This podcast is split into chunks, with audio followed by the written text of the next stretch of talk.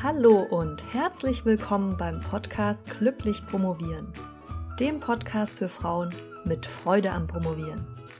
Mein Name ist Dr. Marlies Klamt und ich freue mich, dass du heute dabei bist.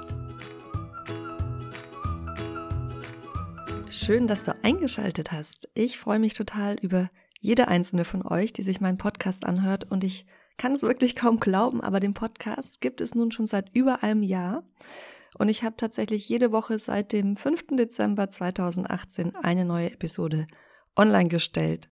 Bei mir war allerdings die letzten Wochen so viel los, dass ich es wirklich verschwitzt habe, das einjährige Gebühren zu feiern. Und das wollen wir jetzt zumindest kurz nachholen. Seit ich den Podcast vor einem guten Jahr gestartet habe, gab es über 9000 Downloads und über 22.000 Hörerinnen und Hörer. Und wenn ich diese Zahlen sehe, dann bin ich immer noch total geflasht. Ich freue mich allerdings noch viel mehr darüber, wenn ich persönliches Feedback bekomme und mir Hörerinnen zum Beispiel mitteilen, dass sie wegen mir und meinem Podcast wieder neue Motivation bekommen haben, ihre Doktorarbeit weiterzumachen oder aber, dass sie sogar erst damit angefangen haben zu promovieren und sich bisher nicht getraut haben. Wenn du Feedback für mich hast oder auch wenn dir ein Thema wünscht, über das ich im Podcast mal sprechen soll, dann sag mir das gerne, gib mir da gerne Bescheid. Das kannst du am besten machen, indem du auf meine Website gehst, promotionsheldin.de.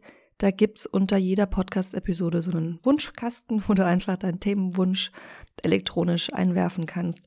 Oder du schreibst eine Mail an malis.promotionsheldin.de. So, jetzt aber zu den Erkenntnissen meiner Promotionszeit, zumindest einigen, und zu den Dingen, die ich gerne, ganz gerne vorher schon gewusst hätte, bevor ich angefangen habe zu promovieren. Erkenntnis Nummer eins: Es dauert immer länger als erwartet. Okay, ich relativiere das direkt wieder ein bisschen. Manchmal geht es sogar schneller, aber unterm Strich ist es so, dass es länger dauert, dass alles insgesamt zusammengenommen länger dauert als erwartet. Das heißt, zum Beispiel kann es vielleicht passieren, dass du Daten schneller erhoben hast als erwartet, aber am Ende kannst du sie gar nicht benutzen, musst sie nochmal machen. Oder du hast ein Kapitel geschrieben in Rekordzeit, das kannst du dann doch nicht verwenden. Oder natürlich auch, ähm, du hast die Daten zwar schneller erhoben als erwartet, aber dafür braucht dann der Schreibprozess viel länger oder sowas. Das heißt, Insgesamt ist das so eine Faustregel, dass es eigentlich immer länger dauert als erwartet. Und deshalb ist es wichtig, dass man zum Beispiel auch vorher Pufferzeiten einplant. Und einfach auch deine Erwartungen entsprechend anpasst, damit kein Frust aufkommt. Oder zumindest ein bisschen weniger Frust. Erkenntnis Nummer zwei. Ich kann eine Doktorarbeit nicht von A bis Z schreiben. Vielleicht kennst du das, das ist schön. Aber ich glaube, insgesamt ist das einfach, es ist zu lange, um das zu machen. Das heißt, bei Bachelor- und Masterarbeiten ist es so, dass sie eigentlich meistens noch einen Umfang haben, den man ganz gut überblicken kann. Und deshalb ist es leichter, top-down zu arbeiten. Das heißt, du hast die Arbeit im Prinzip, das, was du schreiben willst, das, was du erzählen willst, schon im Kopf und du hast schon eine bestimmte Reihenfolge und dann schreibst du nur noch in Anführungszeichen das Ganze runter. Bei Dissertation ist es aber so, dass es ein iterativer Prozess. Das heißt, du wiederholst bestimmte Schritte immer wieder. Also beispielsweise Recherche, Datenerhebung, Schreiben. Und natürlich wirkt es im Zeitplan oder auch in Promotionsratgebern manchmal so, als wären diese Phasen ganz klar voneinander abgegrenzt. Aber in der Praxis ist es dann so, dass man doch eigentlich immer wieder hin und her springt zwischen ihnen und zum Beispiel nochmal was nachrecherchiert obwohl man eigentlich schon am Schreiben ist und die Recherche offiziell abgeschlossen hat. Oder dass man vielleicht die Daten, die man erhoben hat, nochmal einem anderen statistischen Verfahren unterzieht. Die dritte Erkenntnis, keiner kontrolliert mich, ist ja eigentlich ein sehr schöner Gedanke, wenn man das erstmal so hört. Aber das bedeutet im Umkehrschluss auch, dass man sehr viel Selbstdisziplin für eine Doktorarbeit braucht, weil einfach die Kontrolle von außen oft fehlt. Manchmal gibt es so bestimmte Kontrollpunkte, sage ich jetzt mal, zum Beispiel, weil du für deinen Stipendiengeber einen Bericht schreiben musst, weil du sonst dein, weil sonst dein Stipendium nicht verlängert wird. Oder weil du in einem Graduiertenkolleg promovierst und da einfach ein bisschen mehr Kontrolle hast. Aber bei Individualpromotion ist es allgemein so, dass es sehr wenig Kontrolle gibt. Vielleicht gibt es eine Promotionsvereinbarung, wo ein paar Dinge drinstehen. Aber insgesamt bist du ziemlich auf dich gestellt und musst dich, musst dir selbst einen Rahmen schaffen, in dem du gut arbeiten kannst. Das ist je nachdem, was du für ein Typ bist, mehr oder weniger schwer. Wenn du jemand bist, der besonders gut unter Druck arbeiten kann und Deadline brauchst, um überhaupt erstmal in die Pötte zu kommen, dann ist es natürlich umso wichtiger, da zu schauen, wie man damit umgeht und wie, zu schauen, wie du dir zum Beispiel selbst welche schaffst. Also, dass du dir selbst bestimmte Meilensteine setzt, die du dann auch nach außen zum Beispiel kommunizierst, um da für dich den Druck zu erhöhen, wenn du das brauchst. Ja. Erkenntnis Nummer vier. Ich bin die Advokatin meiner Doktorarbeit und niemand anders. Das heißt, keiner ist dafür verantwortlich, dass ich vorankomme, außer ich, und keiner wird auch diese Rolle einnehmen. Keiner wird sagen, liebe Frau Klamt, jetzt übernehmen Sie doch diesen Kurs nicht auch noch. Kümmern Sie sich doch mal lieber um Ihre Dissertation. Vielleicht hast du eine ganz tolle Doktormutter, ganz tollen Doktorvater, die oder der das mal ab und zu macht, aber es ist eher unwahrscheinlich, auch weil die Person ja oft gar nicht weiß, wo du gerade stehst. Das heißt, wenn es sonst keiner macht, dann musst du es halt selbst machen. Um mit deiner Dissertation voranzukommen, musst du natürlich dran arbeiten und um daran zu arbeiten, musst du dir die Zeit dafür freischaufeln. Beziehungsweise, wenn du jetzt ein Vollzeitstipendium hast, hast du ja sowieso, da hast du die Zeit im Prinzip, ja. Aber dann musst du schauen, wie du deine Tage so organisierst, dass du in der Zeit, in der du an der Promotion sitzt, dann auch wirklich vorankommst. Erkenntnis Nummer 5. Es gibt Hilfe da draußen und es ist okay, sie anzunehmen. Die Doktorarbeit musst du alleine schaffen, die Promotion nicht, ist so ein Spruch, den sage ich immer gerne wieder. Wenn du diesen Podcast schon länger hörst, dann hast du den sicher auch schon mal gehört. Wenn du so ein bisschen so bist wie ich, dann willst du vielleicht auch immer alles selber machen und fühlst dich, als würdest du so ein bisschen bescheißen, wenn du Hilfe von jemandem annimmst, auch wenn die Person sie dir vielleicht explizit anbietet. Bei mir war das so, dass ich mich wirklich regelrecht trainieren musste, um davon wegzukommen, Hilfe quasi reflexartig abzulehnen.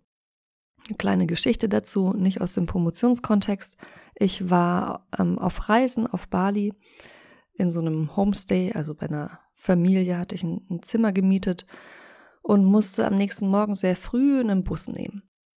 Und hatte natürlich mein ganzes Gepäck auch dabei. Und die, die Frau, die dieses Zimmer vermietet hat, hat mir dann angeboten, mich mit dem Motorroller zur Bushaltestelle zu bringen. Es waren aber nur fünf Minuten zu laufen vielleicht oder zehn. Ja, es war kein weiter Weg. Und ähm, schaffe ich natürlich auch alleine. Ne? Ich habe natürlich nicht so viel Gepäck dabei gehabt, dass ich es nicht alleine hätte tragen können. Und dann habe ich direkt gesagt, nein, nein, danke, ich schaffe das alleine. Und dann dachte ich mir danach, du hast jetzt eigentlich, eigentlich nur Nein gesagt, weil du dir irgendwie beweisen willst, dass du es auch alleine schaffst. Und ja, vielleicht auch ein bisschen Angst habe, jemanden zur Last zu fallen. Aber sie hat es mir angeboten. Man macht ja jemandem auch eine Freude damit, wenn man Hilfe annimmt. Also bin ich mir nochmal zu ihr hin und habe gesagt, ah, wenn das Angebot noch steht, würde ich es doch gerne annehmen. Und es war auch einfach bequemer und schneller, mit dem Motorroller zur Bushaltestelle zu kommen. Falls du dieses Problem nicht hast, Hilfe anzunehmen und zu suchen, dann ganz herzlichen Glückwunsch. Dann hast du nämlich wirklich eine ganz große Hürde nicht, die dich davon abhält, beziehungsweise die dir dabei im Weg steht, schnell und effizient voranzukommen. An was für Hilfe denke ich also, wenn es jetzt um das Thema Promotion geht? Nein, natürlich nicht an einen Ghostwriter. Wie gesagt, die Doktorarbeit musst du ja allein schaffen. Aber ähm, es gibt ja noch einiges außen herum um die Promotion, bei dem man Hilfe beanspruchen kann, beispielsweise das Thema Zeitmanagement oder Präsentationsskills und so weiter. Also je nachdem, wo es bei dir hakt, kannst du auch mal schauen, was, an dein, was es an deiner Hochschule für Angebote gibt. Entweder welche speziell für Promovierende, im Normalfall gibt es die, oder aber wenn du jetzt an einer kleineren Uni zum Beispiel sein solltest, dann ähm, kannst du auch mal allgemein schauen, was es für Studierende noch gibt. Oder wenn du an der Uni auch arbeitest als wissenschaftliche Mitarbeiterin zum Beispiel, da gibt es auch ein Angebot für Personalweiterbildung, wo manchmal auch Sachen dabei sind, die ganz spannend sein können. Was es auch manchmal gibt, ähm, sind Kooperationsangebote zwischen verschiedenen Hochschulen. Das heißt zum Beispiel innerhalb eines Bundeslandes. Das heißt, auch wenn du ein Angebot nicht findest, ähm, zum Beispiel jetzt einen Workshop zum Thema Vorbereitung auf die Verteidigung, also was sehr Spezielles, dann kann es sein, dass es vielleicht an einer anderen Uni angeboten wird und du dann trotzdem dort teilnehmen kannst. Dann gibt es natürlich noch ja, Probleme, bei denen man vielleicht Hilfe braucht, die jetzt nicht direkt mit der Promotion zu tun haben, sondern nur im weiteren Sinne sowas wie Depression, Suchtgefährdung oder auch Probleme in der Beziehung und der Familie. Da gibt es an, an vielen Unis auch psychologische oder psychosoziale Beratungsstellen, die unterschiedliche Felder abdecken. Da musst du schauen, was sie bei dir übernehmen, ob das nur so Sachen sind wie Prüfungsangst und Lernstörung oder eben auch, ob die auch beraten zu weitergehenden Feldern. Ein anderer Punkt, wo du Hilfe bekommen kannst, sind Mentoring-Programme. Die sind auch gut zum Netzwerken. Oder aber privates Coaching. Ja, und natürlich, wenn du dich privat coachen lässt, dann musst du das im Regelfall auch selbst bezahlen. Bei mir war das so, dass ich während meiner Promotion der Meinung war, dass ich das nicht brauche. Ich sehe das inzwischen ein bisschen anders und investiere da auch gerne in mich, auch größere Summen. Das habe ich mich allerdings auch erst getraut, nachdem ich von der Uni eine Art Coaching-Stipendium bekommen hatte. Also da hatte ich mich um einen Betrag beworben und durfte den dann in Coaching investieren und habe dann durch diese Erfahrung eben gemerkt, was da alles möglich ist und dass man einfach schneller vorankommt. Du hast natürlich hier auch meinen Podcast. Ich halte mich hier mit meinem Wissen auch nicht zurück. Und wenn dir das weiterhilft, dann freue ich mich sehr. Aber es ist natürlich auch nochmal was anderes, wirklich eins zu eins miteinander arbeiten zu können und ganz genau zu schauen, woran es bei dir eigentlich hängt. Also wenn du daran Interesse hast, dann schreib mich gerne an. Erkenntnis Nummer 6. Was am Ende zählt, ist, dass die Arbeit fertig wird. Vielleicht hast du schon mal den schönen Spruch gehört, dann ist better than perfect. Das trifft auch auf die Dissertation zu. Es gibt keine grandiose Doktorarbeit, die nicht zu Ende gebracht wurde. Denn die wird ja auch nie jemand kennen. Das heißt, das, was deine Dissertation validiert, als solche, also jetzt mal unabhängig vom Erkenntnisgewinn, den du auf dem Weg hast, ist, dass sie irgendwann zu Ende gebracht wird. Und glaub mir, das ist jetzt sozusagen der Tipp Nummer sechseinhalb, das Gefühl, dass die Arbeit fertig ist, das stellt sich in den allerseltensten Fällen ein. Es ist eher eine bewusste Entscheidung, eine Arbeit, an der du natürlich immer noch weiterarbeiten könntest, auch wirklich für fertig zu erklären. Ich habe zu diesem Thema vor einigen Wochen mal eine extra Podcast-Episode gemacht. Die verlinke ich dir auch gerne in den Show Notes und da habe ich mich wirklich die ganze Episode lang mit dem Thema Wann weiß ich, dass ich fertig bin? beschäftigt. Ja, das waren die Erkenntnisse, die ich heute mit dir teilen wollte. Wie ich am Anfang dieser Episode schon gesagt habe, ich freue mich immer von dir zu hören und ich freue mich auch darüber, mehr über meine Hörerinnen zu erfahren. Ich spreche immer so ein bisschen ins Nirvana und außer das Feedback, was ich bekomme, höre ich sonst von, von dir nichts. Also sei nicht schüchtern, schreib mir gerne, woran es bei dir hängt, wer du bist, was, über was du promovierst, in welchem, in welchem Fachbereich und auch gerne, was du dir für Podcast-Themen wünschst. Und dazu kannst du, wie gesagt, einfach auf meine Webseite gehen, promotionsheldin.de und da findest du unter jeder Podcast-Episode einen Wunschkästen für die Themen und du findest natürlich auch meine E-Mail-Adresse. Natürlich darfst du diesen Podcast auch sehr gerne in deiner Podcast-App bewerten und auch eine Bewertung dazu schreiben. Das hilft anderen besser zu wissen, ob der Podcast auch für sie was ist und hilft auch dabei, dass sie ihn überhaupt finden. Wir sind ähm, an der letzten, in der letzten Folge vor Weihnachten angekommen und deshalb wünsche ich dir ein, ein wunderschönes Weihnachtsfest. Ich hoffe, dass du schöne Pläne hast, dass du die Zeit im Rahmen deiner Liebsten, deiner Familie, mit deinem Partner, deiner Partnerin verbringen wirst und ja, eine schöne Zeit hast, ohne Familienstreitigkeiten, ohne zu viel Stress. Ich melde mich dann nochmal zwischen den Jahren mit der letzten Episode für dieses Jahr. Da habe ich mir auch was Besonderes einfallen lassen. Mal schauen.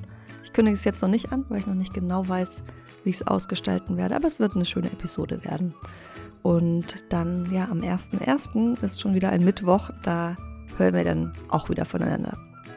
Das heißt, wie gesagt, wir hören uns wieder nächsten Mittwoch. Und bis dahin freudiges Promovieren. Deine Malis.